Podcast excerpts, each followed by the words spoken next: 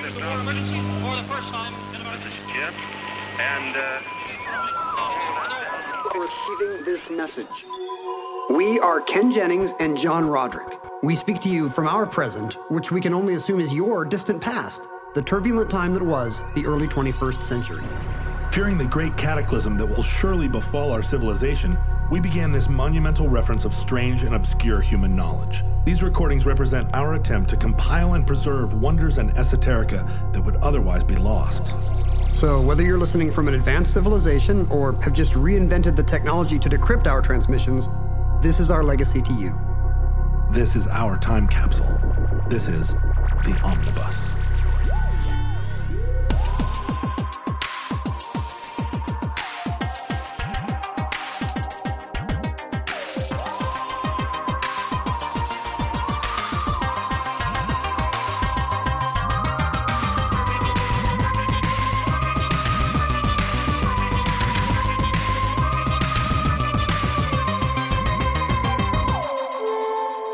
Have accessed entry 1458.NA0104, certificate number 31078, the Zuiderzee.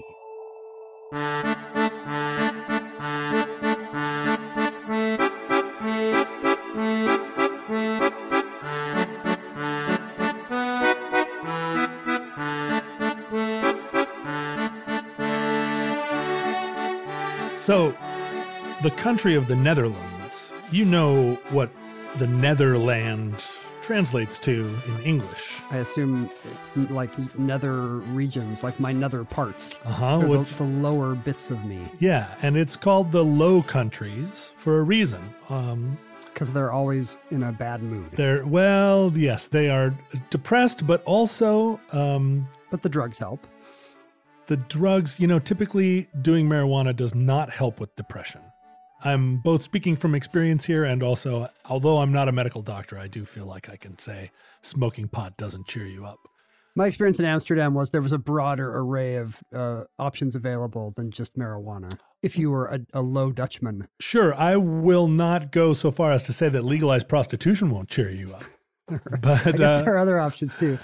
but it's not like the Netherlands are some kind of drug free zone or I mean like free drug zone. No, uh, you it's can't just regulated very carefully. Yeah, you can't just do cocaine in the streets. Like it's um they're a tolerant society, but they're also a very uh carefully prescribed society.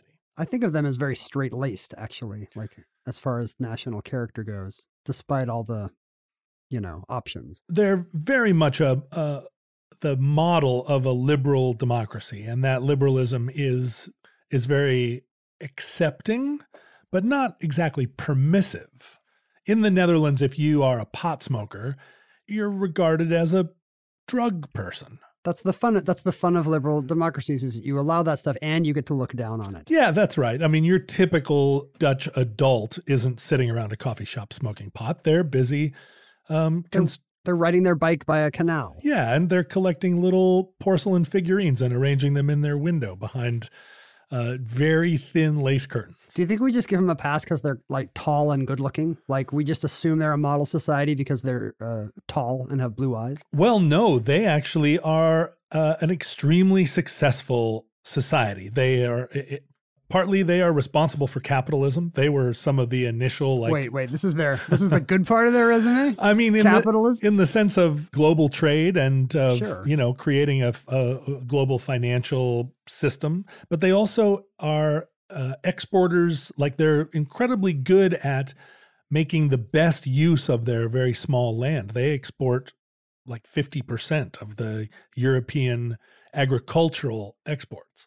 They're very industrious, let's say. the small size is always funny when you know to think about the past when this little tiny kingdom, you know, controlled the throne of Spain Yeah. or Indonesia. You know, uh, of all the unlikely little European countries to start an empire, you know, the Dutch really got by on pluck and wooden shoes, I guess. Well, in particular, given that when they uh, when people first settled that land, it was for the most part swamp and like seagrass and a few sort of uh, sandbars and then uh, like lumps, some some It high was- ground. It was barely land. I it was, mean- it was called the Nether Lumps yeah, it for was several for several centuries. not not even lumps, right? They had to build mounds. They built up mounds just to put their houses. The mounds were called terps, and they would you know they'd gather together enough dirt to keep their feet dry. And to this day, the Netherlands is still very flat. The Oh. re- the reclaimed parts are not, and you know it explains why it's such a cyclist's paradise because You, You know, never the- have to go uphill. yeah, the nearest hill is in Germany somewhere. Like the highest point in the Netherlands is right on the German border. Yeah. It's called Vaalserberg. It's actually a tripoint. It's where Germany, Belgium, and the Netherlands meet, and it's only a thousand feet tall. Right. You know, and the rest of the country just stretches flat away from that for hundreds of miles towards the ocean. Like half of the land area of the Netherlands is like less than three feet above sea level. Jeez. And, And- formerly below sea level. Well, and seventeen percent of it, yeah, is is uh, even still like below sea level. three feet. I feel like very conservative global warming scenarios would put you in trouble if you were if your terp was only three feet above the North Sea. Well, and this is the thing. Like we we are living in the recent aftermath of an enormous flood that took out great portions of our city of New Orleans because the flood control that the Army Corps of Engineers built around New Orleans was built for a hundred year flood. Right? That was their that was the nomenclature, the idea that we would protect against this very rare flood. But the Dutch flood control system has been built with the idea of being able to withstand a 10,000 year flood. So I like the I like the biblical ambition there. they did not leave a lot to chance here because they're, uh, as you say, their country is at risk of being completely inundated, not just by a massive, uh, once in a in a thousand lifetimes flood, but in in fact, just like high seas, a big storm. If it weren't managed so effectively by the civic agencies that are that are charged with this uh, responsibility, like any big wave could could swamp whole towns. That's probably their version of a defense department, right? Like they're not worried about the commies or uh, the terrorists or whatever. Like their enemy is a big wave. Yeah. Like that's that that's what could demolish their country overnight. Yeah, their their their enemy has has always been not just the ocean, but it's uh I mean the the reason that the Netherlands are like this is it was also the outlet for a lot of European rivers into the ocean. So it's kind of a giant initially at least was a giant river delta. Sure, like Rotterdam a thousand years ago was just a river delta. You know, most of what's now Rotterdam was not dry land at all. And that's true of, of a lot of the Netherlands. And that is what makes it so uh, agriculturally productive is that it's this river delta. So it's uh, extremely fertile soil They're stealing the most fertile bits of soil from from Germany, Germany, and, and. Bulgaria and Yeah. and uh, There's no actual river that uh, starts in Bulgaria that drains in the Netherlands, but but not yet, you- John. you, not can, yet. You can actually go by boat because they've connected the Rhine to the Danube, Danube, right. through the Rhine Danube Canal. That's how I'm imagining topsoil getting to Bulgaria. It's But it- also it's also my plan for world domination. Topsoil doesn't flow up the Danube typically. I can see why. now, that, now that I think about that, that's probably true. Yeah. Uh, there is a dividing line, but it, it it was this fear of being flooded, and the not just the fear of being flooded, but constant flooding, that caused the uh, Nederlanders to begin to think about how they would both protect against floods and start to reclaim some of the land, because every time the tide went out, they were able to rush down onto the tidal flats and gather the fish that didn't make it out with the tide. I mean, it, they had a relationship to this land that was only covered by a few meters of water. And when the tide would go out, there was all this sort of extra turf that they could envision being useful. It's like some neighbor who's always talking about building a patio. Yeah, I could have a patio over here, man. It could go all the way out to where the fish are, and Yeah, right. If I just built like one sort of mud uh, fence line out there, I would not have to have my hut on stilts anymore. it's amazing how much of their whole national character of you know just industry and ambition must have come from just being sick of having wet feet. I think it's actually true. In fact, the iconic symbol of the Netherlands, the windmill, is I mean, we've we are distant enough in our time from when windmills were a practical part of having a farm, but they're pumps. Windmills are designed to pump water. Yeah, I guess I always think of windmills as, you know, they're probably flour mills of some kind, but that is not true in the Netherlands. They are powering the existence of the Netherlands. Right. And also true in Amer- on American farms. If you see a windmill, it's not just like a decorative element, it's there to pump water out of your well, typically, uh, because American farms used irrigation. And if you dug your well deep enough, you could pump irrigation with your with your windmill. Right. But the thing about Dutch windmills is that they were built to both control the the rivers which were inundating the country and to pump out like this is the crazy thing about the whole country is that water's coming in from both sides salt water and fresh water and it's not simple to pump it out anywhere you have to wait for low tide uh, when the tide goes out, suddenly the level of the sea is low enough that you can open the dams and let Ah, the fresh water. Now you've got someplace to put the rivers. That's right. The water goes out at low tide. And then when the tide comes in, you have to dam those rivers because traditionally the seawater would come up the river. It- It's this And back and be- forth That can't be good for crops or whatever. You don't want brackish or salty water flooding your fields every- no. every tide. If your fields are above that level, they're um, and this is a big part of the reason that the economy of the Netherlands was rooted in cows and pastures and milk and cheese, because because that kind of stuff can withstand. can withstand. I mean, a cow can stand around in uh, ankle deep in water where wheat cannot. They could have had rice patties. The Dutch could have invented sushi. Interesting. They didn't, apparently. They didn't. Well, you know, they invented dikes and windmills. well, they also invented their their country. I mean, you know the old saying, "God created the earth, but the Dutch created the Netherlands." I think that's really part of their national character is that you know we built this. I don't know. One stereotype I know about the Dutch is that they're famously cheap. Right? They're a thrifty people. they're thrifty. Yeah, I do like insulting different ethnicities I know. on these recordings. Yeah. In case the, in case the people of the future are all Dutch, we really do laugh at how you never pick up the check, guys. It's pretty likely that uh, if any civilization's going to survive, it'll be the the Dutch as the as the seas rise. Sure. Who's good at holding that back? That's right. Who's got all the windmills already ready to go? The only country left will be the Netherlands, of forty feet below sea level. But that is our uh, that's the source of our expression of going Dutch. I think when you go out with somebody is that uh, you know because you don't want to pick up the whole tab. Haha, like the Dutch, Oh, they're cheap. But you know they're they're very aware of resources. They you know they know how fragile it all is because they pulled it out of the North Sea one field one polder at a time. well, and and devised this like pretty amazing system where they realized that they had to dam their rivers. If you think about Amsterdam or Rotterdam, I mean, the other great thing about uh, the Dutch is that they name things very literally. So does dam mean Dam, Actually, oh, Um, dam also means center square, but Dutch cities are not designed around canals for for beauty and for uh, quaintness. for quaintness and for the places to throw bicycles. Uh, those canals are draining the water out of the cities, giving giving the cities a low point. But it's all contingent on being able to empty that water out when the tide goes out, and you can open the dams and let let it drain.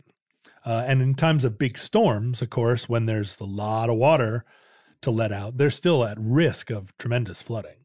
I guess I don't know stories about Amsterdam flooding the same way Venice or New Orleans does. So they must be good at it. They do a much better job. And in fact, uh, as Venice starts to sink, uh, they are calling upon Dutch engineers to devise. I mean, Venice is an, basically a set of islands that, again, are only barely above the sea, but it's not, they're not enclosed by a sandbar in the same way that the Netherlands are, such that it's, it's, a simple matter to just enclose the city.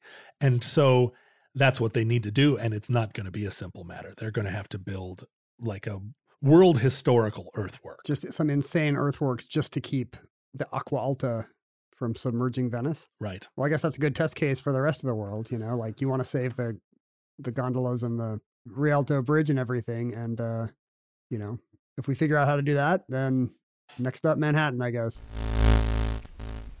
When it comes to meat, quality makes a huge difference in texture and taste. And even though it might be better for you and the environment, a lot of the higher quality meat you find at the grocery store is just too expensive for most people's budget. Thankfully, there's ButcherBox. ButcherBox believes everyone deserves access to high quality, humanely sourced meat at an affordable price. That's why each month ButcherBox ships a curated selection of the finest cuts right to your home. Choose from 100% grass fed and finished beef, free range organic chicken, heritage pork, wild caught Alaskan salmon, and sugar and nitrate free bacon. No antibiotics, no added hormones, just meat the way meat should be. And right now, you can get two pounds of ground beef and two packs of bacon absolutely free, plus $20 off your first box when you visit butcherbox.com slash iHeart or use the promo code iHeart at checkout. That's butcherbox.com slash iHeart or use the promo code iHeart at checkout.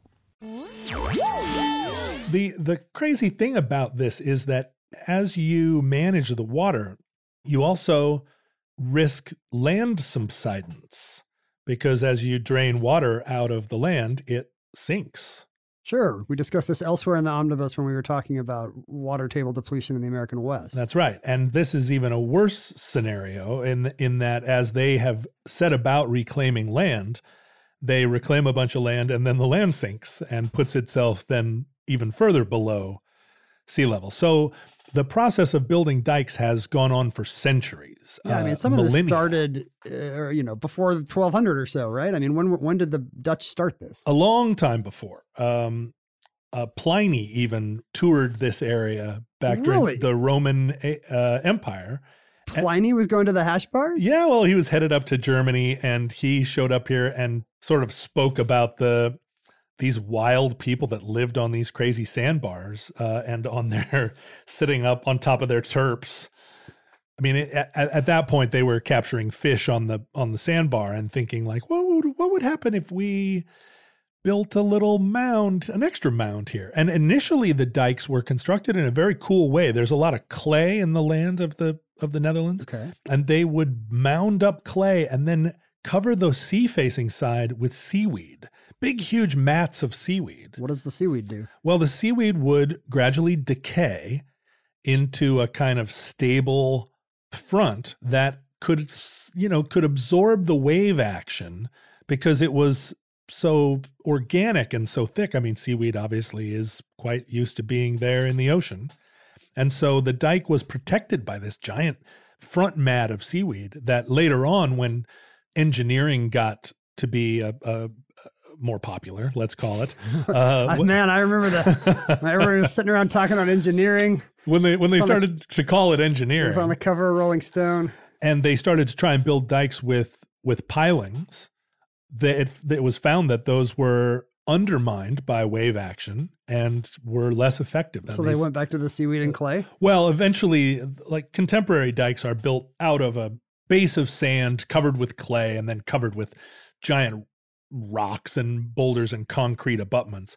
But what made that difficult is that there is no rock in the Netherlands. Yeah, where's it going to come from? So it's very expensive and was historically very expensive for them to like ship rock in from places that actually had land rather than just sand. It is funny when you're the thing your country doesn't have is rock. Yeah. You know, uh, you know, There's no ground. I can't dig in my yard for you know eight inches without hitting some clod of rock. No, you wouldn't find rocks. You would dig you'd dig a couple of feet down and then you'd find the ocean or you'd find the groundwater. That's why there's so many tulips there. You know, it's it's easy to plant stuff. That's right. Well, and that's why we think of them. I mean, we think of them as a land of plenty. Uh, the country of the Netherlands is a very recent country. It only has existed as its own political idea since the end of the Napoleonic era. So, after Napoleon was finally defeated and Europe tried to throw some order back in after Napoleon had finally wrecked everything, uh, only in 1815 was there did the Netherlands become its own sort of initially uh, constitutional monarchy. Not constitutional at first, but it had been a part of the Kingdom of Spain. It had been Habsburgian. It had been part of France. It had been a lot of different things. Uh, but finally had its independence in 1815. And only in 1830 did the Belgians, who had a very different feeling about themselves, did they separate off and become Belgium. The Belgians are ex Dutch. Yep. And are they angry about it? Is this like Pakistan and India? See, I don't want to. I'm not somebody that sits and disparages the the Dutch for being frugal, but the Belgians are very angry. They're angry at one another because Belgium is half Right. Flemish and half French, and they do not see eye to eye on anything. You'd think everyone would see eye to eye. It's the flattest country in the world. Right. You would. I mean, I think they. You mean figuratively? No, if you get a chance and can stand on a box in Belgium to yell at your countrymen, you'll do it. The great thing about the Low Countries is if you stand on a box, you can see everything. Sure. You can see the you can see all of the Netherlands if you find an apple crate. In fact, that's traditionally how you become prime minister of Belgium. the first person to find a tall box is becomes prime minister. So, the greatest of all of these projects only happened in the 20th century. really? Traditionally, the whole interior of the Netherlands was a giant saltwater sea, not especially deep, only five meters deep for the majority of it, and a, and a, it was a tidal basin. The sea would come in and out. I mean, it was always a sea, but it had this tidal action. It would be deeper and shallower. Uh, but this land was tantalizing, or rather, the the land covered by the ocean was this sort of tantalizing problem for the Dutch to solve because they'd been gradually, incrementally carving little corners of this land out for themselves. But here was this enormous ocean that in high tides, when there were big storms in the North Sea, it would send all this water pouring in, and it was a constant threat. Um, there were giant floods that happened somewhat regularly that there just wasn't an ability to guard against because there was so much beach, I guess, for lack of a better word. Uh, and so, right after World War One, all of the uh, best laid plans were kind of coalesced or they were focused by an enormous flood that happened right after the war. It was in 1918, I think, where the the final straw was this big flood. My favorite thing, by the way, about this tendency of these low-lying lakes in the Netherlands to to flood, you know, the the marsh, uh, the low-lying peat marshes flood and the shores erode and whatnot, is that the Dutch word for it is water wolf. The, water wolf. The idea that there's this constant wolf pacing outside the door of your country. Uh oh, here comes the water wolf. It's going to eat our lake. That's how they. That's how they see the North Sea, I guess. So there was this in this this enormous sea was called the the Zuiderzee, and I'm going to be using some Dutch words now, and I recognize that I don't have the proper Germanic pronunciation, and this is a thing that our Dutch listeners are going to be upset about because it's just in their nature.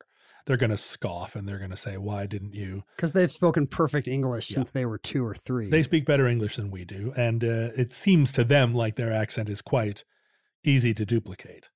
Uh, but the Zwiederzee uh, is the name of this body of water, and uh, Queen Wilhelmina uh, sort of spearheaded this project. Like, let's finally do away with this giant saltwater basin, dam it at its mouth, and through the action of the rivers pouring into this area, it will gradually turn from saltwater to fresh water and become an enormous lake.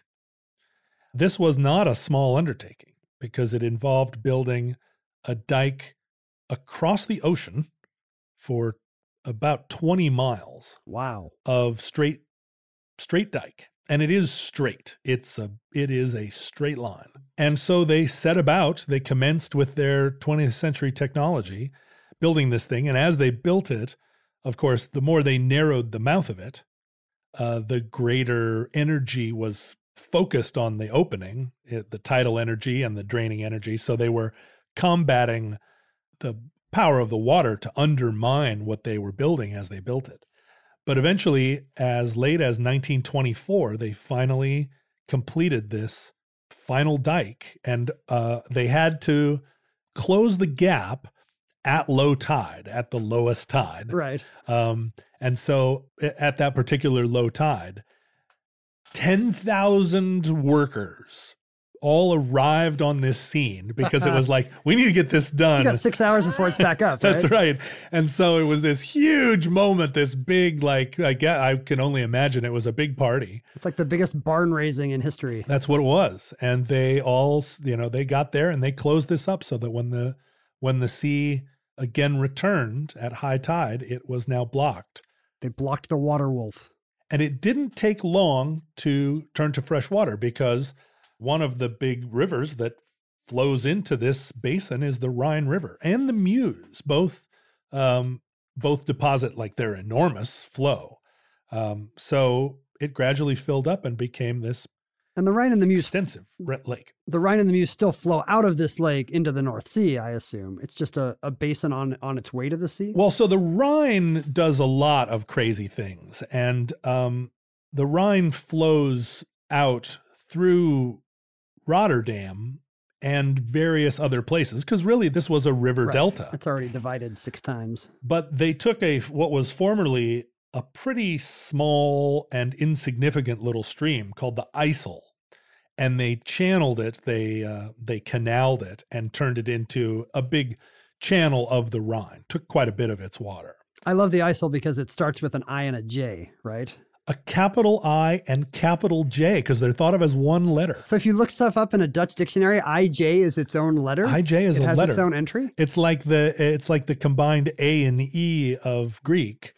Well, Eh, In Spanish, I know that CH are often considered one letter and LL are often considered one level, and sometimes even alphabetized as such. Like it would go A, B, C, CH, D, mhm. but they never capitalize both of them. Like even the Spaniards are like, that's crazy talk. Well, It's muy loco. in German, two S's next to each other form its own letter, which is that crazy That weird B. B, thing, yeah, right? which is a cap capitalized, or I guess it's it's a giant letter. And where does that go? Where does that S set go in their alphabet? If you're saying the German alphabet, does it come between S and T, or is it at the end? Wow, I don't know the alphabet song in German. A B C D.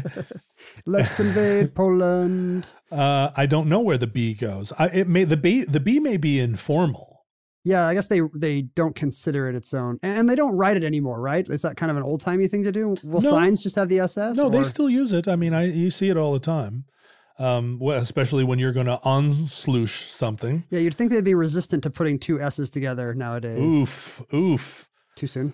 Uh, but so IJ is pronounced, you know, IJssel, and I'm sure there's some small pronunciation of it that I'm not quite getting. We'll, we'll get letters. Um, so what had formerly been the Zwiedersee became the IJsselmeer because the IJssel is the river that filled it up. And again, the Dutch are very literal about how they name things. So it became now this new body of water, which was freshwater and also very manageable because the dike at the end of it, which uh, which is called the Afsluit dike, Okay. they're very it's a very musical language the Afsluit dike When when when you speak it, yes, it Yeah. really comes alive. uh it's a dam but it also has a a lock or a, a um you know an opening in it For like, is it navigable? Like, can you take your boat up the? Uh it is navigable. There are locks at both ends shipping locks. Um there are also like numerous drainage points because the lake fills up. And at again at low tide they'll open up these sluices and maintain the level of the of the mere and send the fresh water out to the sea. When you're talking about the literality of Dutch geographic naming, mm-hmm. you know, the westernmost province of the Netherlands is still called Zeeland. You know, I I think everyone knows where New Zealand is, but Old Zealand is in the western part of the Netherlands, and it literally means sea land because before the dikes, like quite a bit of Zeeland was was underwater. Yep. The flag of Zeeland is like a lion coming out of the waves, and it says, "I struggle and emerge." I guess the waves are the wolf, but the land is the lion somehow. yes, very, the land is the lion. It's all alliterative, at least in English. But so another feature of this waterworks, this enormous waterworks, is that they have built uh, they built several aqueducts where cars actually go under the level of the sea, and the aqueduct is, Oh. the water actually sort of is on the bridge. It's like an underpass, Yeah. but the river's going above you or whatever. yeah, Wow. Yeah. That's crazy. it's a very cool feature. I guess if you're doing stuff like that, you really do have to maintain the level of everything very precisely because otherwise you just have the river dumping onto the highway. You know, it's Yeah, it's like a ministry. It's like It's the Ministry pressure. of Defense, as you were saying. For the most part, the entire coast of the Netherlands is bolstered by dikes, with the exception of one small area, or one sort of river opening, which was too difficult to. There was just too much water for it to be permanently dammed, and uh, so what they did was they built a storm wall, which only goes up during enormous storms. So when the sea is battering the nation, they they have the ability to put up this sort of massive battlement that keeps the sea out. wow. And that's called like the Ooster Oosterscheldekering or some it's and literally like Oost is east. It's the East Shelter carrying. I just want to imagine some guy pressing the, you know, their equivalent of the nuclear button is lift the wall. Uh, It's some uh, giant metal Mordor gate thing. Close it off, close it off.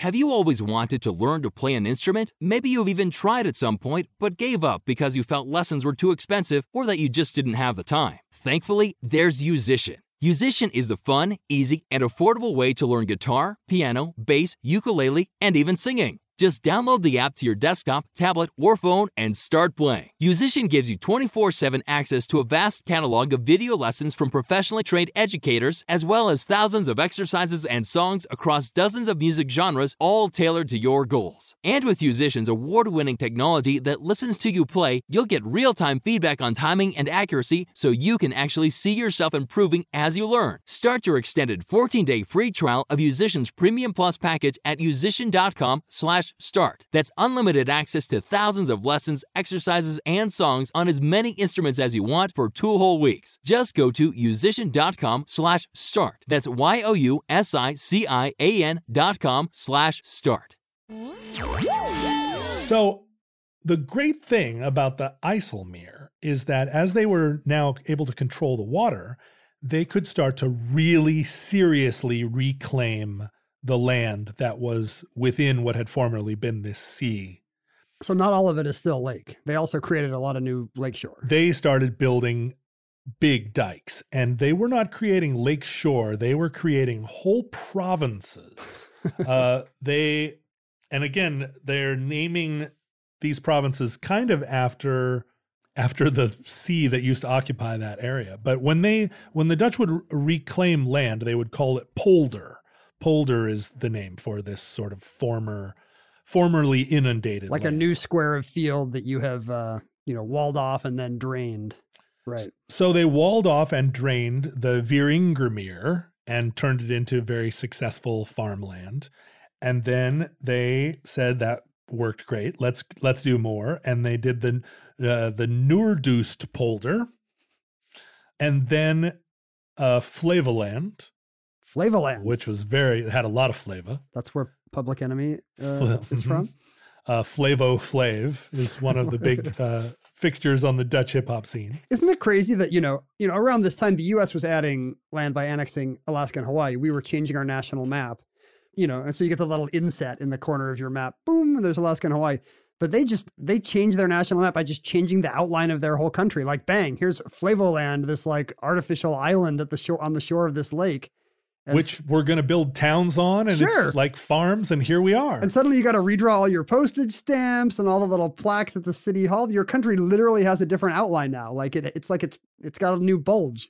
It's pregnant with Flavoland. and what's crazy is in the united states like there aren't very many rivers that haven't been in the continental united states that haven't been as they get bigger somewhat controlled by the corps of engineers but in alaska where i grew up there are still wild rivers and a lot of big wild rivers Mhm. and if you have riverfront property you are constantly faced with the prospect of either half of your land being washed away. If the river changes course and decides that it wants to go through your front yard, you just lost your land or I mean potentially your house. You have no recourse if the river decides to recourse. But if the river decides to go the opposite direction, all of a sudden you've got, I mean, if you're, if the border of your yard is the riverfront, uh, you just, you know, gained potentially quite a bit of land. Woohoo! So there's always a winner, basically. But like people on the Florida coast, we see all the time that the sea comes in and washes away their their entire property. There's nothing left. Um, here, it's a sort of a different situation. All of a sudden, there's all this free land, and Yeah, how did they give it? Was it like the Oklahoma land rush? Well, how did what did they do? it, they're, because they're the Dutch, they have a real system, uh, and uh, I, I was pretty sure it wasn't going to be covered wagons racing out onto onto Flavoland. on the final day, they drain the water. And it's like, and it's an Easter egg hunt. Go. uh, Flavoland was so successful that they expanded it, almost doubled it in size, built another dike, and connected South Flavoland to North Flavoland. South Flavoland, Has more flavor. it's got it's got Southern flavor, which is uh, which is like uh, Emeril's special seasoning. Bam! Here's a new state. But South Flavoland is super close to Amsterdam and so has become the fastest growing part of the Netherlands. It's got to be expensive real estate. People are building houses. Imagine if you could create a new suburb in Westchester County or something. Right. Well, and this actually happened in Manhattan. The the whole area around uh, the former World Trade Center, present uh, Freedom Tower, that whole area is reclaimed from the river. It was sort of swampy, brackish riverfront, and little by little they dumped fill in there and built uh, what is basically that whole western side of the financial district. Well, do you remember the case with Ellis Island in the 90s where it turns out that most of what we know as today as Ellis Island was actually just created in the early 20th century? Really? Yeah, Ellis Island used to be very small and uh, they kept adding onto it for, you know, to, for the facility there. And so they were dumping all this New York soil onto the waterway that had agreed to be New Jersey water. And so Oh. New Jersey is like, hey, you're building an island in New Jersey. That's part of New Jersey. And New York is like, no, we're building it with New York dirt and we're expanding a New York island. So it's part of New York. And it finally came to the Supreme Court in uh, 1998, wow. which ruled that most of Ellis Island is in fact part of New Jersey.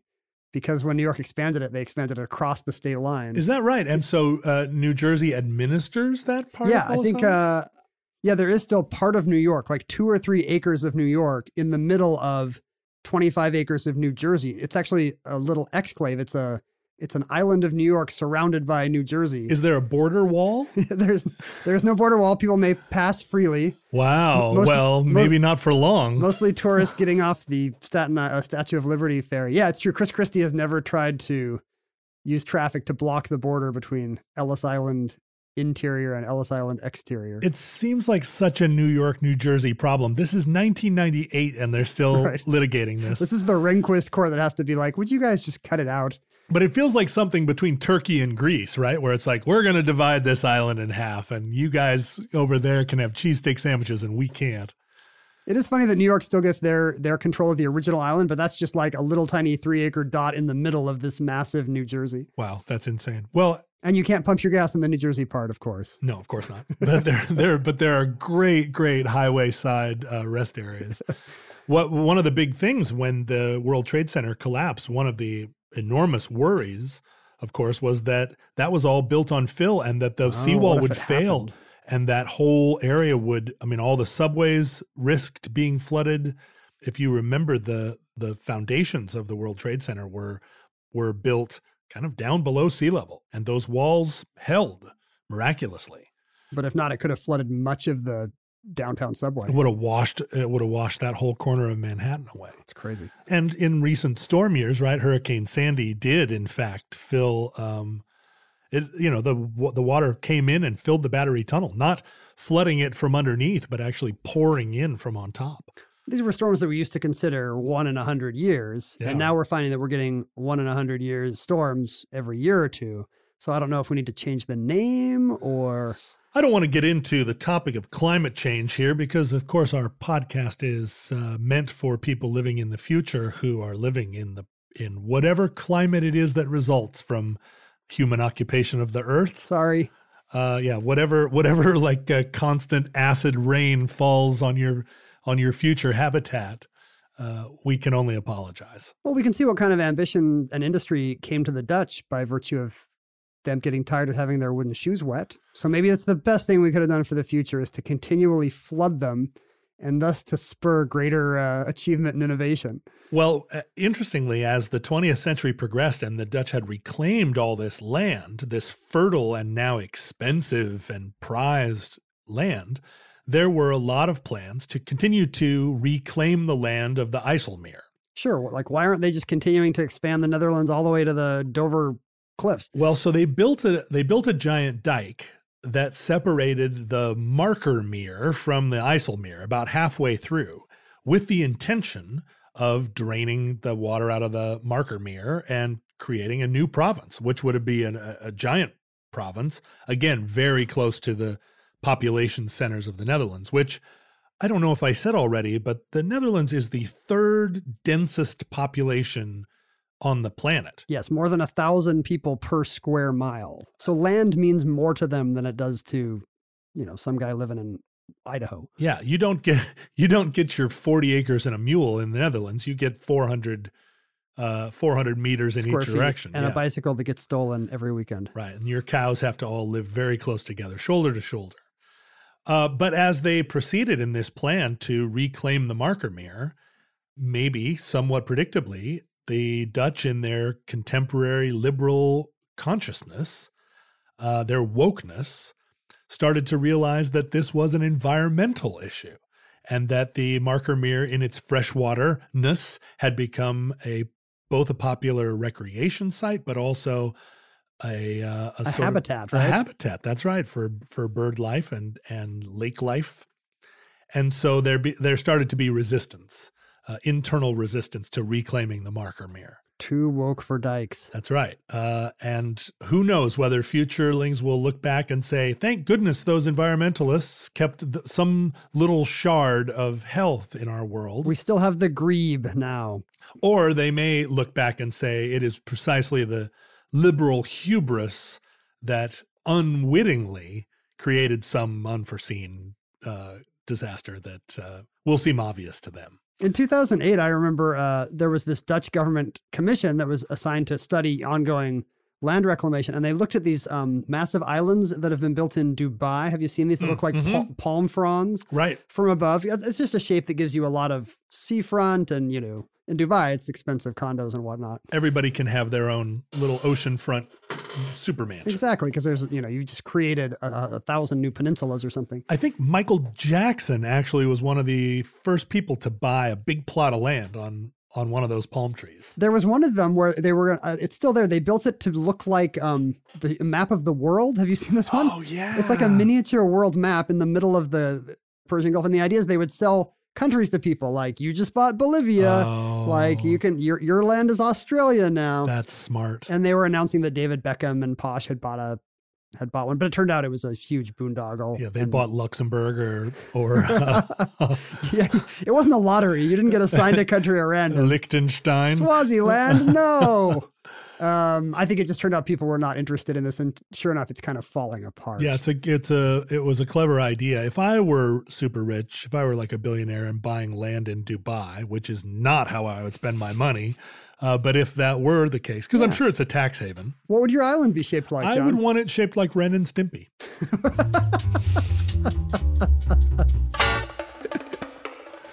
thought you would want like the word rock or something. No, The word rock. in some heavy metal font. No, rock people don't like use the word rock that way. It's not something that you'd stencil on the back of your jean jacket. Rock, generic rock. I love rock music. Okay, you would want the ACDC logo in the uh, Persian Gulf. ACDC might want that, but no, I'm not. I, I'm not. If I'm going to build an island, it's not going to be for somebody else's band. Except for Ren and Stimpy, apparently. well, Ren and Stimpy, that's like an American. I mean, that's like deep culture.